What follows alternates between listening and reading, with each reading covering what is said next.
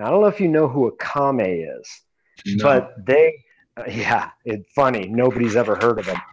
Um, but they have something like over 250,000 servers that are routing traffic for the internet all over the world. Now I I noticed them like years and years and years ago because whenever I would do a trace route between any two IPs on the planet, I would get like 15 Akamai servers on the hops. You know, because the way the internet works, you don't like connect your your IP doesn't connect directly to let's say the website's IP that you're wanting to get information from. It does hops between all these servers and it was like there wasn't any connection I can make anywhere on the world that didn't have at least five hops that went through Akamai servers.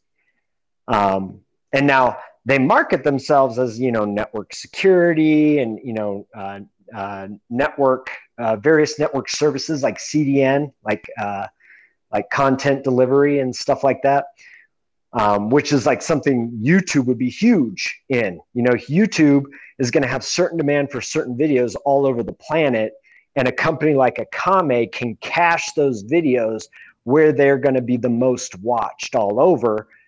You know, and they've got 250,000 servers to do it with. But I found out the other day that 90% of the planet uh, is is uh, is within one hop or two hops of an Akamai server, something like that. So wow, like almost 100% of the traffic goes through their servers. Now, here's where it's interesting, right? Like back when I first saw this, I couldn't make sense of it. I was like, like my thoughts were like, because I'd never heard of them. I, you know, there was no Akamai. I figured, okay, this must be an infrastructure domain, you know, like maybe owned by ICANN or something, and they just use it you know, as a, their domain names for their routing and everything, you know. So I thought it was, you know, I just thought it was an anomaly. I was like, there's no way one company has all these servers all over the planet that every trace route is passing through. Are you guys familiar with uh, Michael Crichton, the author? He wrote yeah. uh, he wrote Jurassic Park. That's right. That's okay? right. Yeah, yeah. Okay. Well, he wrote this other book called State of Fear. Okay. Yeah, I heard about that. Oh, it's an awesome book. In fact, he died right after it. And the whole thing is he's exposing the whole climate, uh, uh, the climate change, um, you know, controversy. Okay.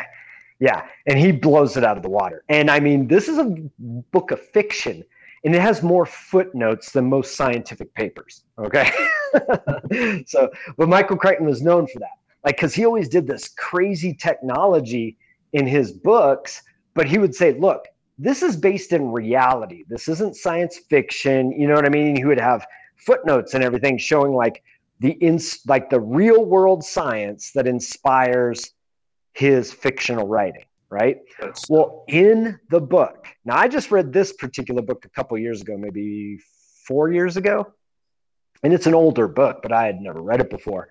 And in the book, he talks about this company, Akamai, spelled the exact same way, that uses its tracking and tracing of data on the internet to not only uh, to, to predict and uh, influence world events.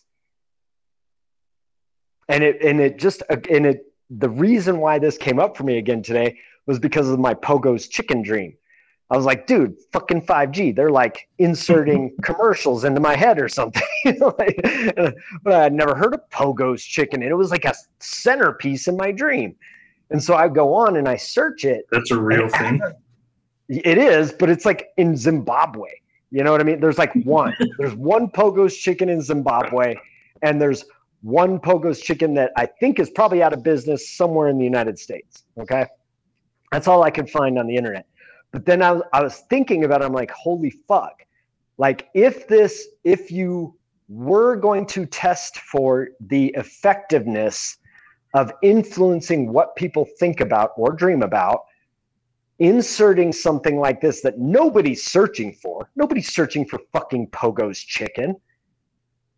But if you have the capacity to monitor all the traffic that's going to happen the next day, and all of a sudden there's a 20,000% increase in searches for Pogo's chicken, will that tell you something about the effectiveness of your method?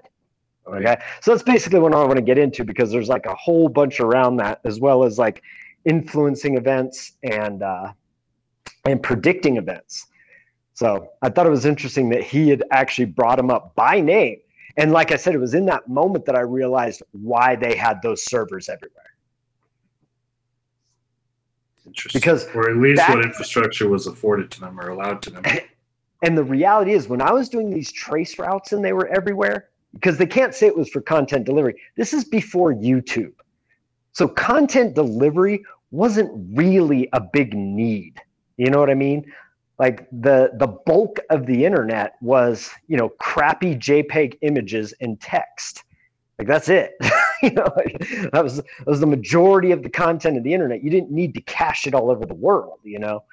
Um, it, it just the, the the amount of overhead it would have taken to put that together at a time when it was not needed like I, I, can't imagine what that infrastructure would cost and the maintenance of it, and how, who knows how much of the fiber optic work they had to put into place. And I'm sure they're on the backbone everywhere they're at. Like the infrastructure alone, we're talking about billions of dollars a year to maintain this.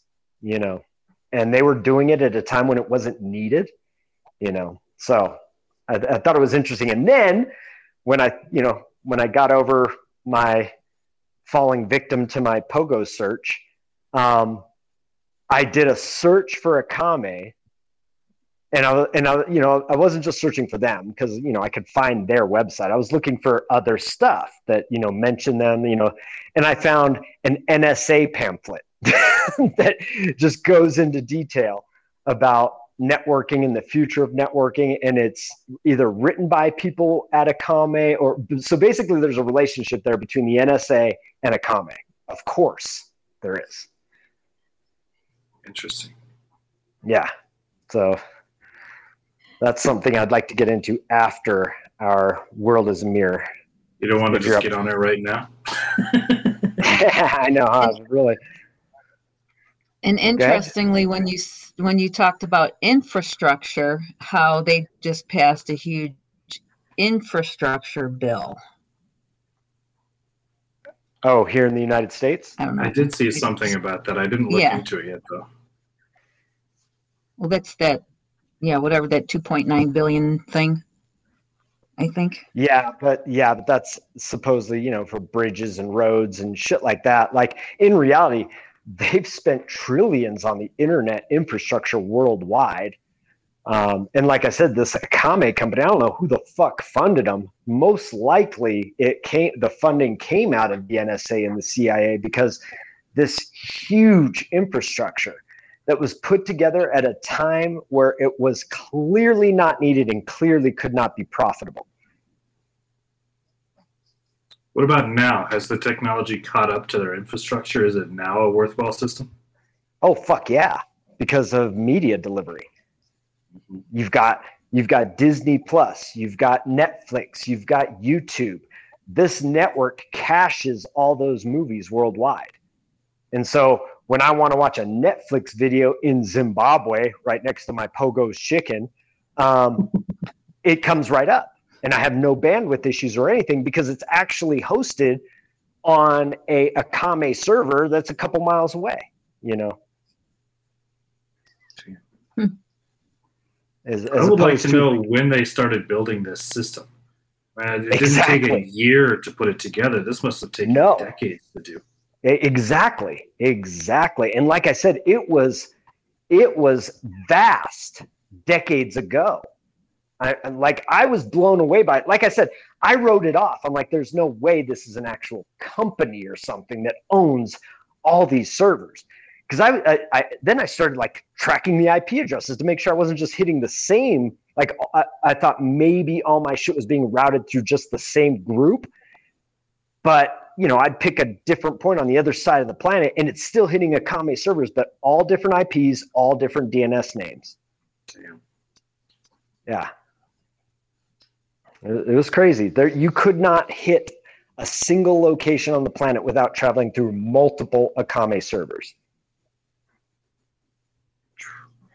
So they must be at 100% by now. There's no way they're still at 90 or less. No, this was in 2019. They reported that 90% okay.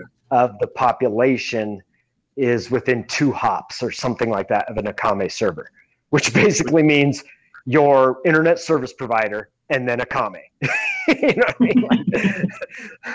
um, yeah, anytime because, you connect with any website or anything online, it's going to hit an Akamai server. Ninety percent is a lot. You'd have to even if your neighbor, even if your neighbor's hosting the website at home. You're still going through an Akamai server to get to his website. What about some of those private servers that people have talked about where you like store all your stuff on this one server and it's end to end encrypted and all that stuff? If it's still going through Nakami, Akamai let's call it Abercrombie, uh, an Akamai or Akamai server, I guess I don't really know how the tunneling works and the, the encryption and the privacy aspects of it work, but is it put all of that stuff uh, in jeopardy, susceptible, or available to their their staff?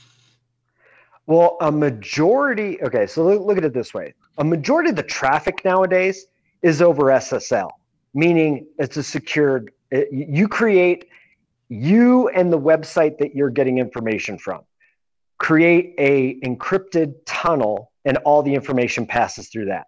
So none of the information that goes from that website to you or from you to that website is readable to anyone. Okay. But here's the thing how did you get to the website? Right. So a request, which is the URL or the URI, is made, and that's what they see. Okay. And so they know they already know they have the entire internet cached. So when you a URL gets requested by your browser, they know it. So they already know the content of the page you're going to. You know what I mean? And so by tracking this, like, and not only that, let's say you go to a website, okay, they can't see, let's say you're leaving a comment, they can't see the comment as it's going from your computer to the comment box on the website. But as soon as you post it, it's now part of the, the website itself and is now readable and cached by them. Right, okay. So they, right. And this is how they predict future events and stuff. They actually, if mm. let, let, let's say you could take every word that everyone typed on the internet in a day. Okay what this is going to show you is trends of the way people are thinking and the way, this is funny this is actually kind of leading into our conversation and and the way people are thinking is going to determine how events unfold okay so and it's funny because in in michael crichton's book that was like it's funny they're not even a plot point it's like mentioned in passing in the book in fact, if you look up any summaries of the book, you can't find any mention about this tech company or anything else, right? It's not a major plot point. Um, but in it, there's this organization that's creating these false weather events using technology, right? Use, creating tsunamis and crazy ice overs and you know shit like that using this technology to pass their agendas around the quote unquote climate change crisis. Okay. And they were using this, this company was monitoring to say, like, to see, because you can determine how people are thinking, like, are we there yet?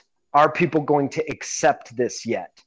Is this the right time? You know what I mean? Like, they're literally, they can gauge where everyone in the world is at emotionally and mentally. Like that, I mean, that's and they and they actually in the NSA document I brought up about Akamai, that's they talk about these this vast multitude of metrics that they're using to graph this in they call it in uh, uh, extremely complex models like a human being like human society right? These are extremely complex models. And they showed these graphing techniques that they're using and then like that shit was blowing my mind because i'm like what the like like yeah i guess there's a way to make sense of this. You know what i mean and they they've been developing these methods of making sense of this vast amount of data for decades. That blows my mind. Yeah to Yeah. take not just an individual's what I would consider random expressions across the planet, but then to take billions of them all expressing at the same time and to find patterns in it, right. And then create an algorithm to condense and analyze that information to predict something. That's that would Right. take decades. to interesting, figure. now remember, what brought this back to the foreground with me was some a conversation I had with someone where they said they knew someone who worked at a comment, right? Guess what his job was? What? Writing algorithms. Of Because course it that's that's what it's all about. Because the algorithms are what's going to make sense of this vast data set. Did you think they would compartmentalize that at all? So it's not just like Oh yeah. Oh yeah. The guy has no idea what he's doing. You know? He's I mean, especially because if you if you're writing an algorithm, you're writing it so it's open-ended. It's not like the algorithm itself isn't isn't designed or built around a certain type of data. It's built for data in general. You feed in parameters, it gives you output. That's how you that's how you design it. If you make it too restricted, to like specific types or kinds of data, it's it's not a very valuable algorithm. You know what I mean? So it's got to be open, and the more parameters you feed into it, uh, and the the more accurate the data that comes out of it because of those parameters, the the the more effective it is as an algorithm. Okay, I told you I my that website that I had with my brother. That's what I did, and why we were so successful in such a short amount of time was my the entire website was AI driven it was all algorithms i was reading what everyone was i was monitoring everything everyone did on the website and using that to, so that the website was modifying itself to to get move the popular stuff in front of people's eyes to you know what i mean like it was it was it was engaging the consumer with uh, by designing itself in a way that they wanted it to be without knowing it. you know what I mean? That was the algorithms that drove that website and why we exploded in success. Now, this is again, this is back before Facebook. This is uh, this was MySpace. Like the whole website was MySpace content. That's all it was, and uh, and we went from nothing, a a, a, a a website with zero traffic, zero customers in a market that already had hundreds of people doing what we were doing. We became number one within four months, making What was what was Like the website called again? times, a hundred times the ad revenue of our closest competitor.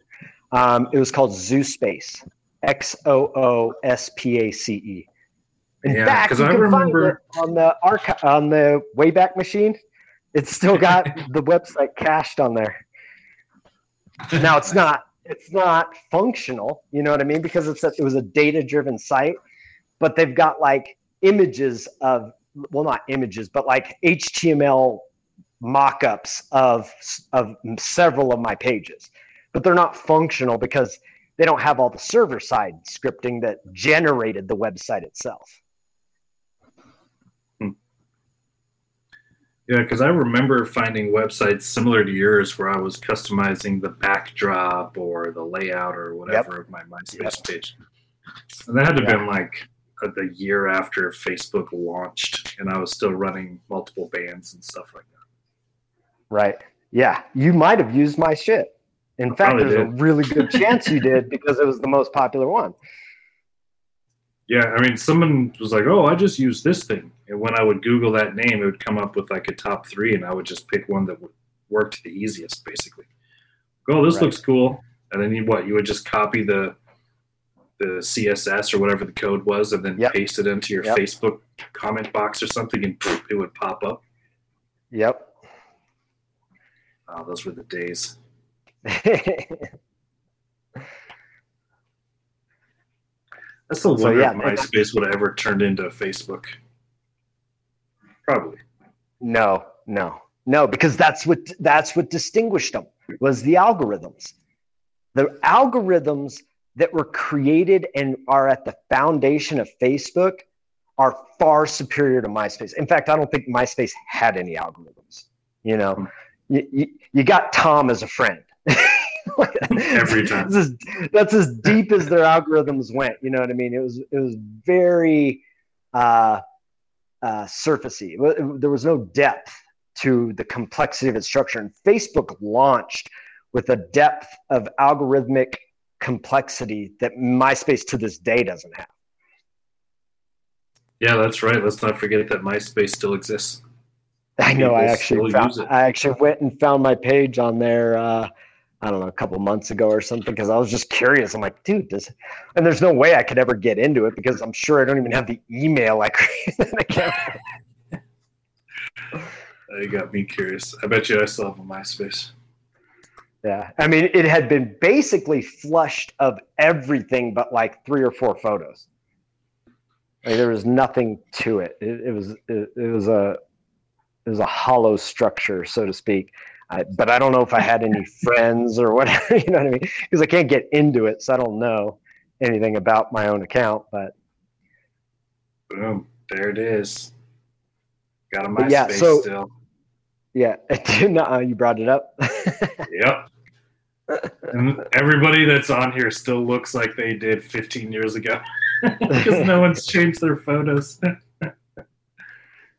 oh shit, this is hilarious oh, funny.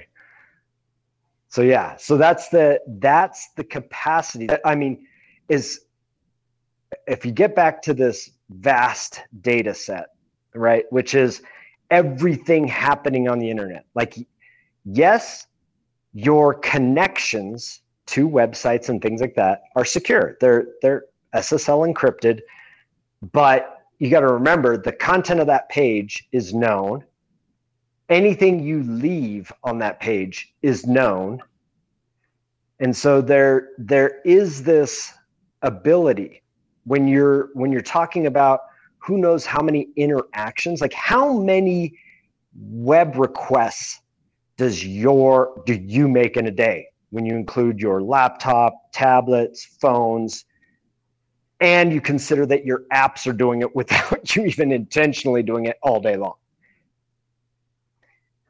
and then you consider that these apps are transmitting information like locations and you know uh, as much metadata as they can legally get away with all the time.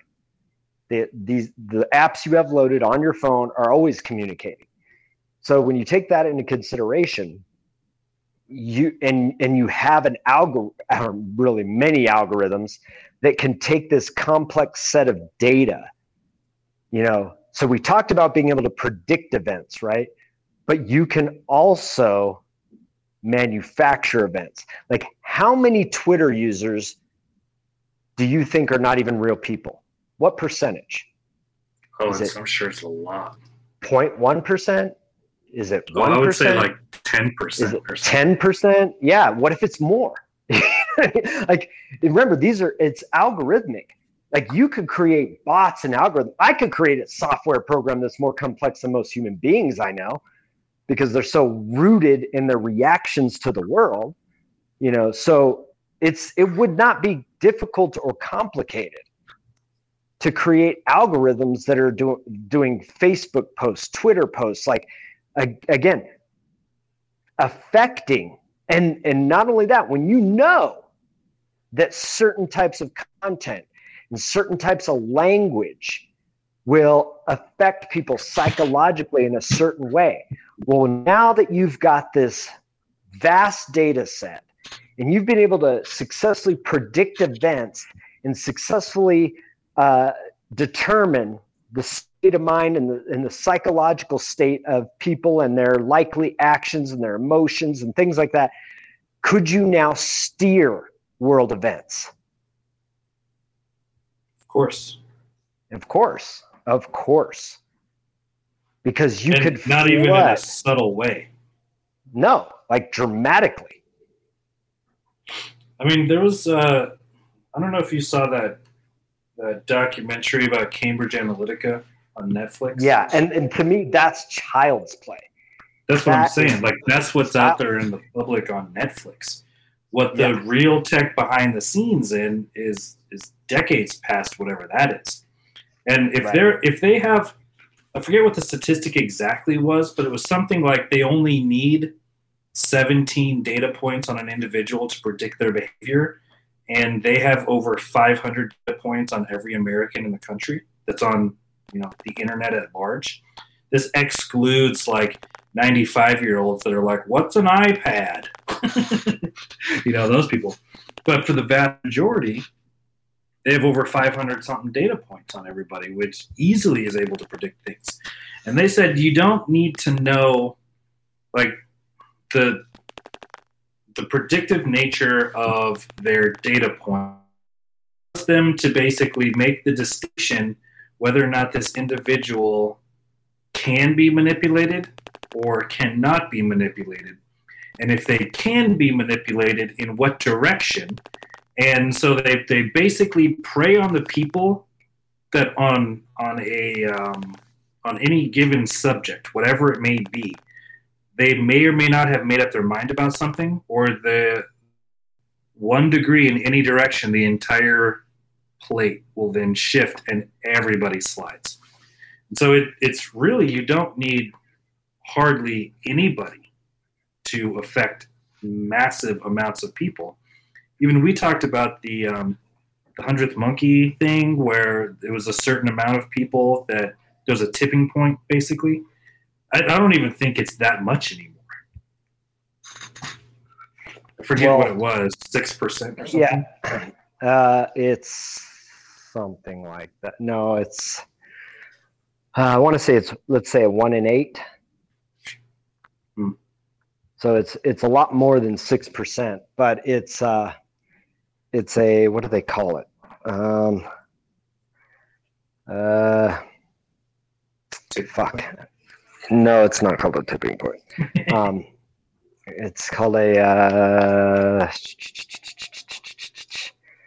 a fuck. I forget Uh, the the term. The the term has escaped me at the moment.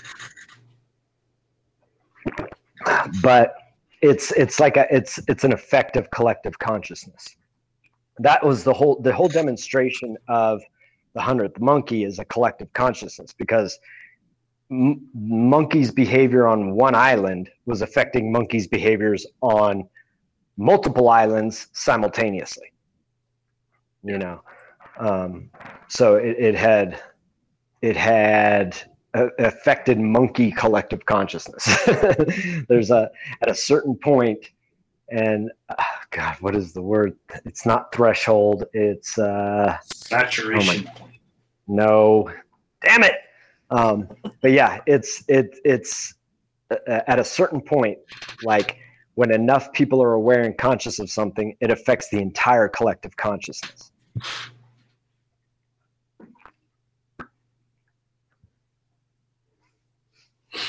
So, what would it take to instead of add new information in to ever so slightly shift the current state of mind?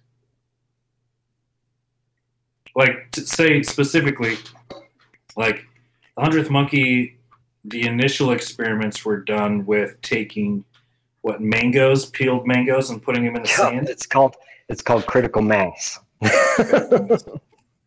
critical mass. Yes.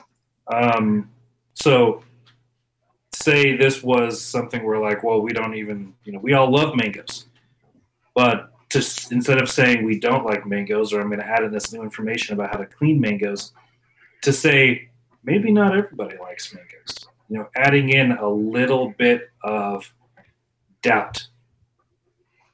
I would imagine that that would take a, a lower level of, of critical mass than something to add in a new behavior or a new entire new belief system.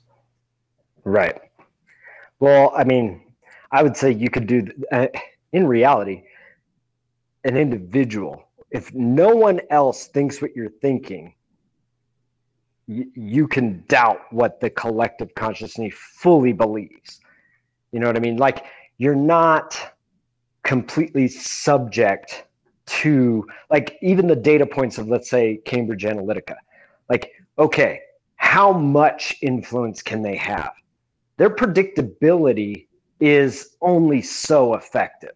Like oh if we show this ad they're going to buy this stuff. Yeah no not really. Maybe 15% of the people will buy that stuff. You know what i mean? Like but we know everything about you. You don't. Like they're basing their knowledge on what we call the the the, the basic psychological factors right that they break people's personalities down by. So that's how they're judging it. They're like okay based on what you look at based on what you click on based on other metadata that we've collected from your phone companies and your cable companies and things like that we know you to have these aspects of the big five personality traits, right? And based on that, we in general know how you would react to this type of information, to this type of product, right? Um, but it's it's an it's a generality, okay? That's not where the power is in affecting the individual. The power is in seeing the vast majority and how that's going to affect the world like you, you and then being able to influence the vast majority right not getting you to buy a particular product but getting you into a certain emotional state which could either uh, support or prevent some event that we want to occur right? So in that way that's where the power is at and that's why this these uh, algorithms that can analyze these vast data sets and make some sense create some kind of usable metrics out of them um, that's where the value is. It's really not on the individual or on the individual level it's not it's not that effective well that's what they talked about in that documentary too they weren't saying that this is something you can get to market to these susceptible people so they'll go buy more Nikes. Right. It was it was using it to incite civil unrest and it was using it to right. fuel Brexit and the Trump administration right. and, and whatever else. Because if you show people like say a black dude getting harassed by the cops over and over and over, what it creates in the collective consciousness of that country is a general understanding or belief that the police are not to be trusted or that right. black people are victims. And what right. can you do with now that state of mind is really what they were talking about. So you right. find and those data points, the people that will generate the fear and the people that will you know take this on subconsciously, that's what they're learning through the data points. Right. And it's it, it, here's an interesting little fact because that's we've seen that. Media's been doing that, right? They've been yeah. selling you on the idea that black people are being hunted down and murdered by police, right? That's the idea you you've been sold. They went around and did uh, like uh, interviews with people. Like, how many black people do you think were murdered by police last year, right? And now here here's here's where it gets funny. You saw numbers from like a majority of the people were answering like like thousands to tens of thousands, and some as far as a hundred thousand. Okay. Wow. Yeah.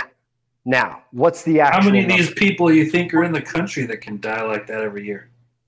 Well, eh, eh, you know what the actual number of black men killed by police in 2019 when they were doing this little experiment?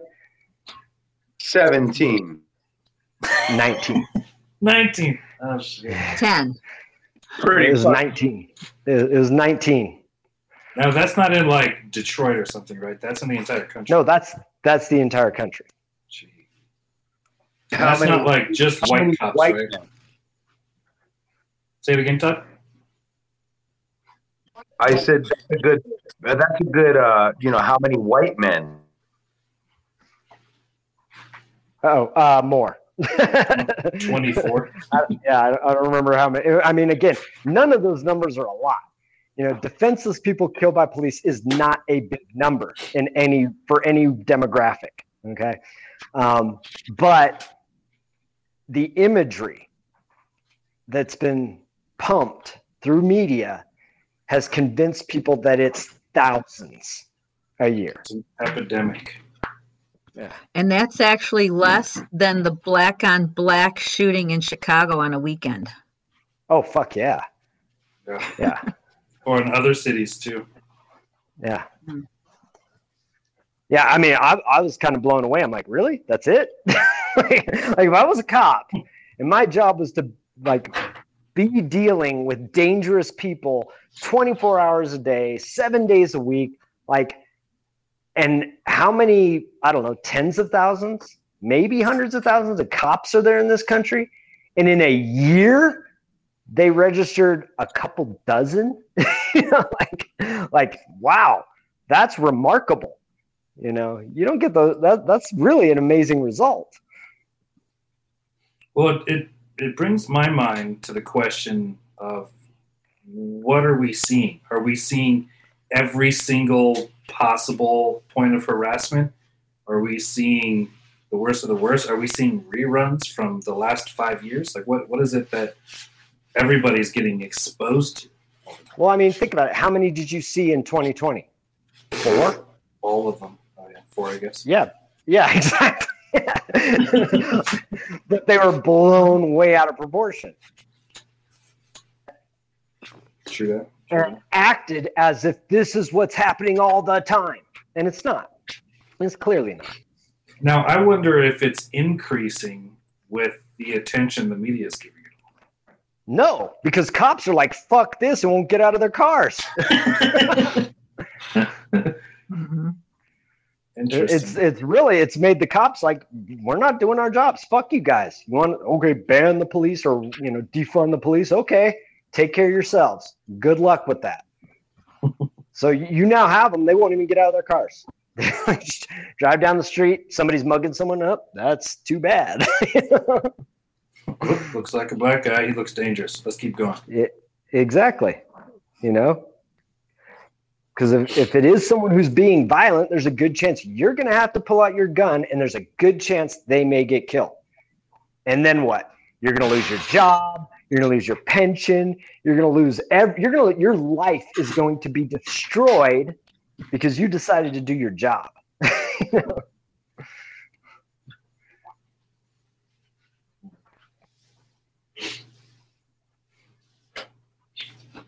So this actually is a great segue to the topic of tonight because the way the world actually is is drastically different than the way the world, you know, the people's interpretation of the world is, especially when it comes to you know, police violence and what we've just been talking about. So the world as my mirror, which is the subject for tonight, I'm really seeing the way the world, I think the way the world is instead of the way the world actually is. Nobody's really caring much about the statistics. In fact, that's not even really part of the conversation. The conversation is about look at these four examples of the worldview or the ideology or the you know the mentality we're pushing or that is being pushed.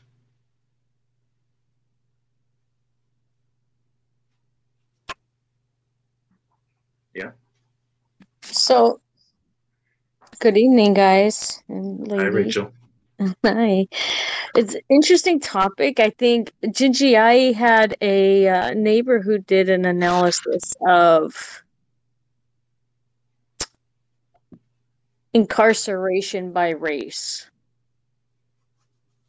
And we totally had expected I, I helped him spin the data, you know, do the graphs and that sort of thing. And it was really from the um oh, what was it? The Public Information Act or you know, whatever that's called. Um he was able Oh, to yeah. get the yeah, he was able to get the information on, on all the cases and he was, you know, he was familiar with the system, so he knew a few people and was able to get some files there as well.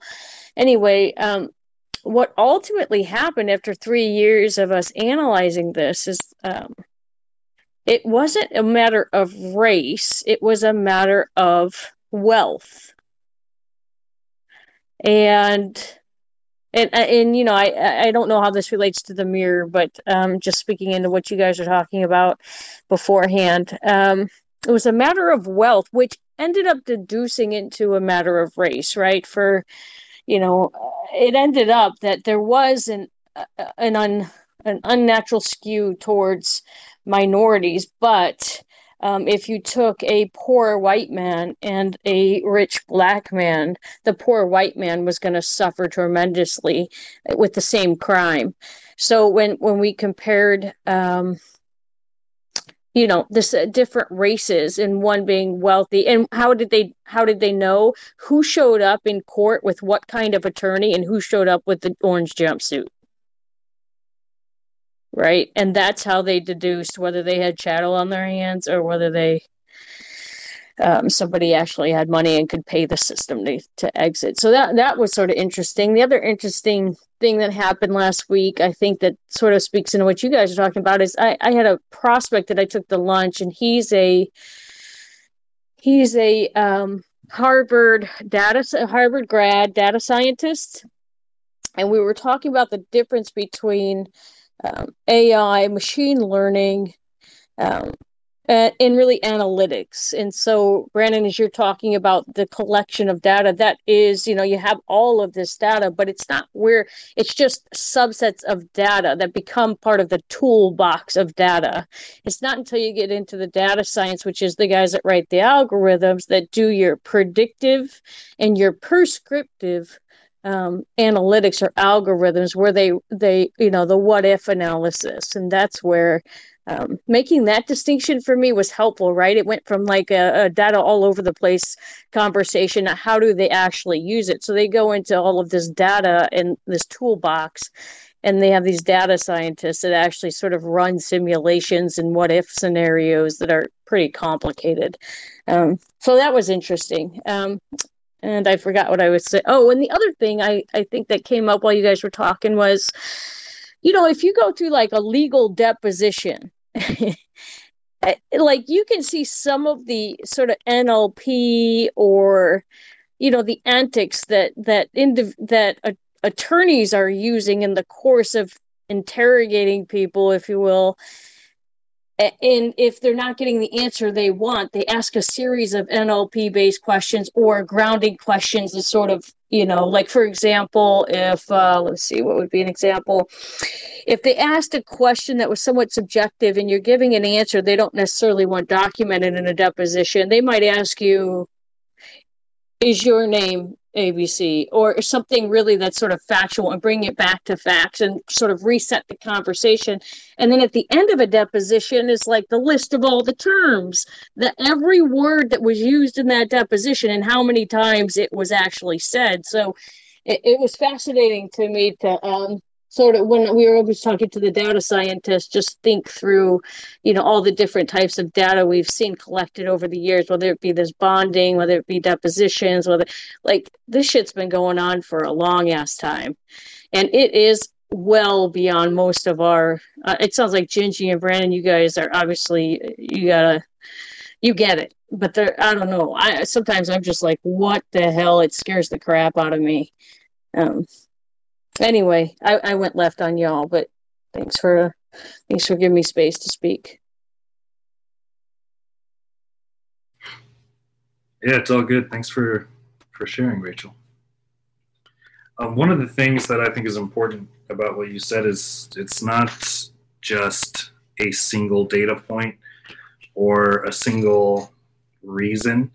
Like you were talking about the the product of your guys' research showed that it wasn't um, the race that was the most significant indicator. Was the the level of income, you know, and so multivariate analysis or research is important because I would say that it's it's usually never just one reason. there are multiple factors that play into the likelihood of a specific outcome, especially when you're dealing with people. It's like a, a soup of potentials. So knowing that to when you hear anybody start to define, oh well, this is the way it is in the world because of this. Okay, that's one interpretation. That's one variant. What are the other factors at play? Because there's always more. Like Brandon said, human beings are vastly complicated, and the human societies are even more so complicated. So it's important to realize that it's it's never really just one issue, as far as as far as I've noticed. Brandon might have a different idea about it than I do.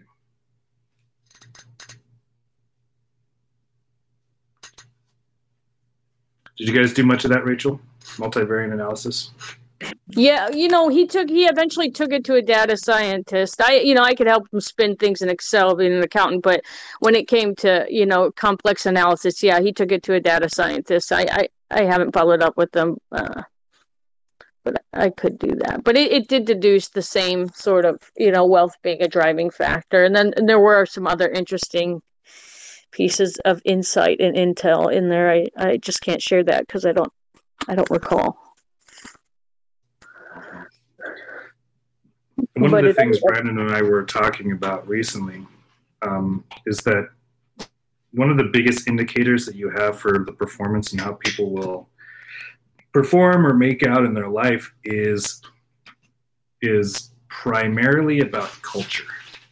And you'll find that people that are from the same areas that had similar upbringings and similar access to resources, they'll have similar outcomes in life too. And so culture is, again, not just a single input, but a, a large volume of different inputs. Culture includes location and ideologies and a ton of stuff that vary drastically.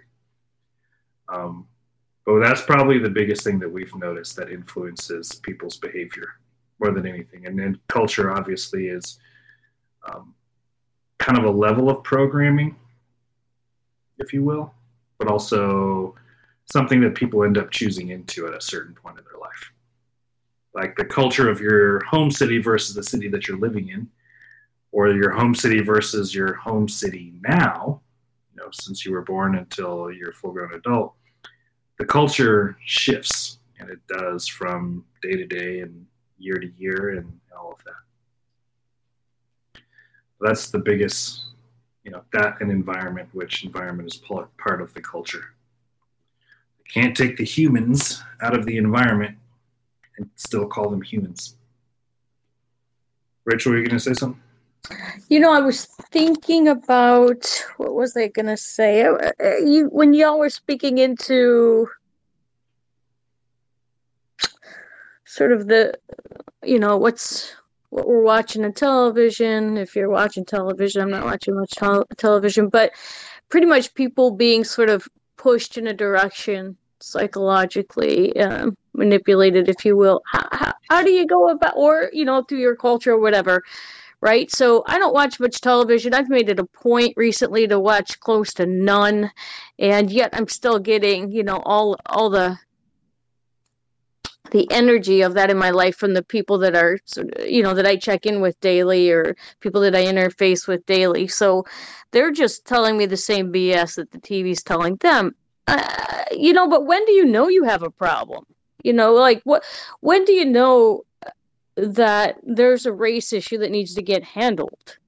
Or there's some checks and balances and wherever whatever environment we're in that need that need to take place if you can't trust anything around you you know, it's like, how, how do you discern? How do you discern what you can trust or when there's a problem or what's the question? Yeah, you know, there's some, you know, I can I can discern what's within me. I can discern what I'm touching and seeing in the course of my day. But in terms of social justice or social matters that are beyond me but in my community how, how do i know whether some those are agendas or whether those are truths like i'm just curious what uh, so the conversation is society being a mirror. Meanwhile, if we're talking about society being manipulated, it's just I don't know. There's some kind of paradox in there that's hard for me to figure out. So it's let's see, how can I put this? Because there's a bunch in that question. Well, let's say at first it starts out with worldview. The way that you experience the world, like we were talking about with the police on black people brutality and, and some of those other issues that are circulating right now. Um, the worldview, how we experience the world, is often, if not always, different from the way the world actually is.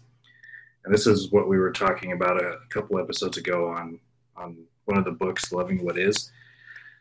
Um, so, what's being what's transpiring here for people is not actually going out and saying, "Hey, look, there's a problem." Black people are being brutalized and terrorized and killed in these vast numbers by police officers. What's happening is that's being shown enough times to adjust the worldview of the people paying attention to whatever that news outlet is. And then what can you do with people that are now hold this new worldview? So for you, it's about checking in with yourself and seeing if you're just parroting what you're hearing, if you're you know, if, if the problem you've identified in the world actually exists in the world, if it only exists within yourself. Like Brandon said, he looked into it and he was like, well, guess how many black people died at the hands of police last year? Or not last year, it was 2019 or something. It was only like 17, which him and I were joking last year when COVID came out. Kids under five had killed more people than COVID did. Should we lock them up? Should we quarantine them? They killed a hell of a lot more people than the police departments did in the entire country.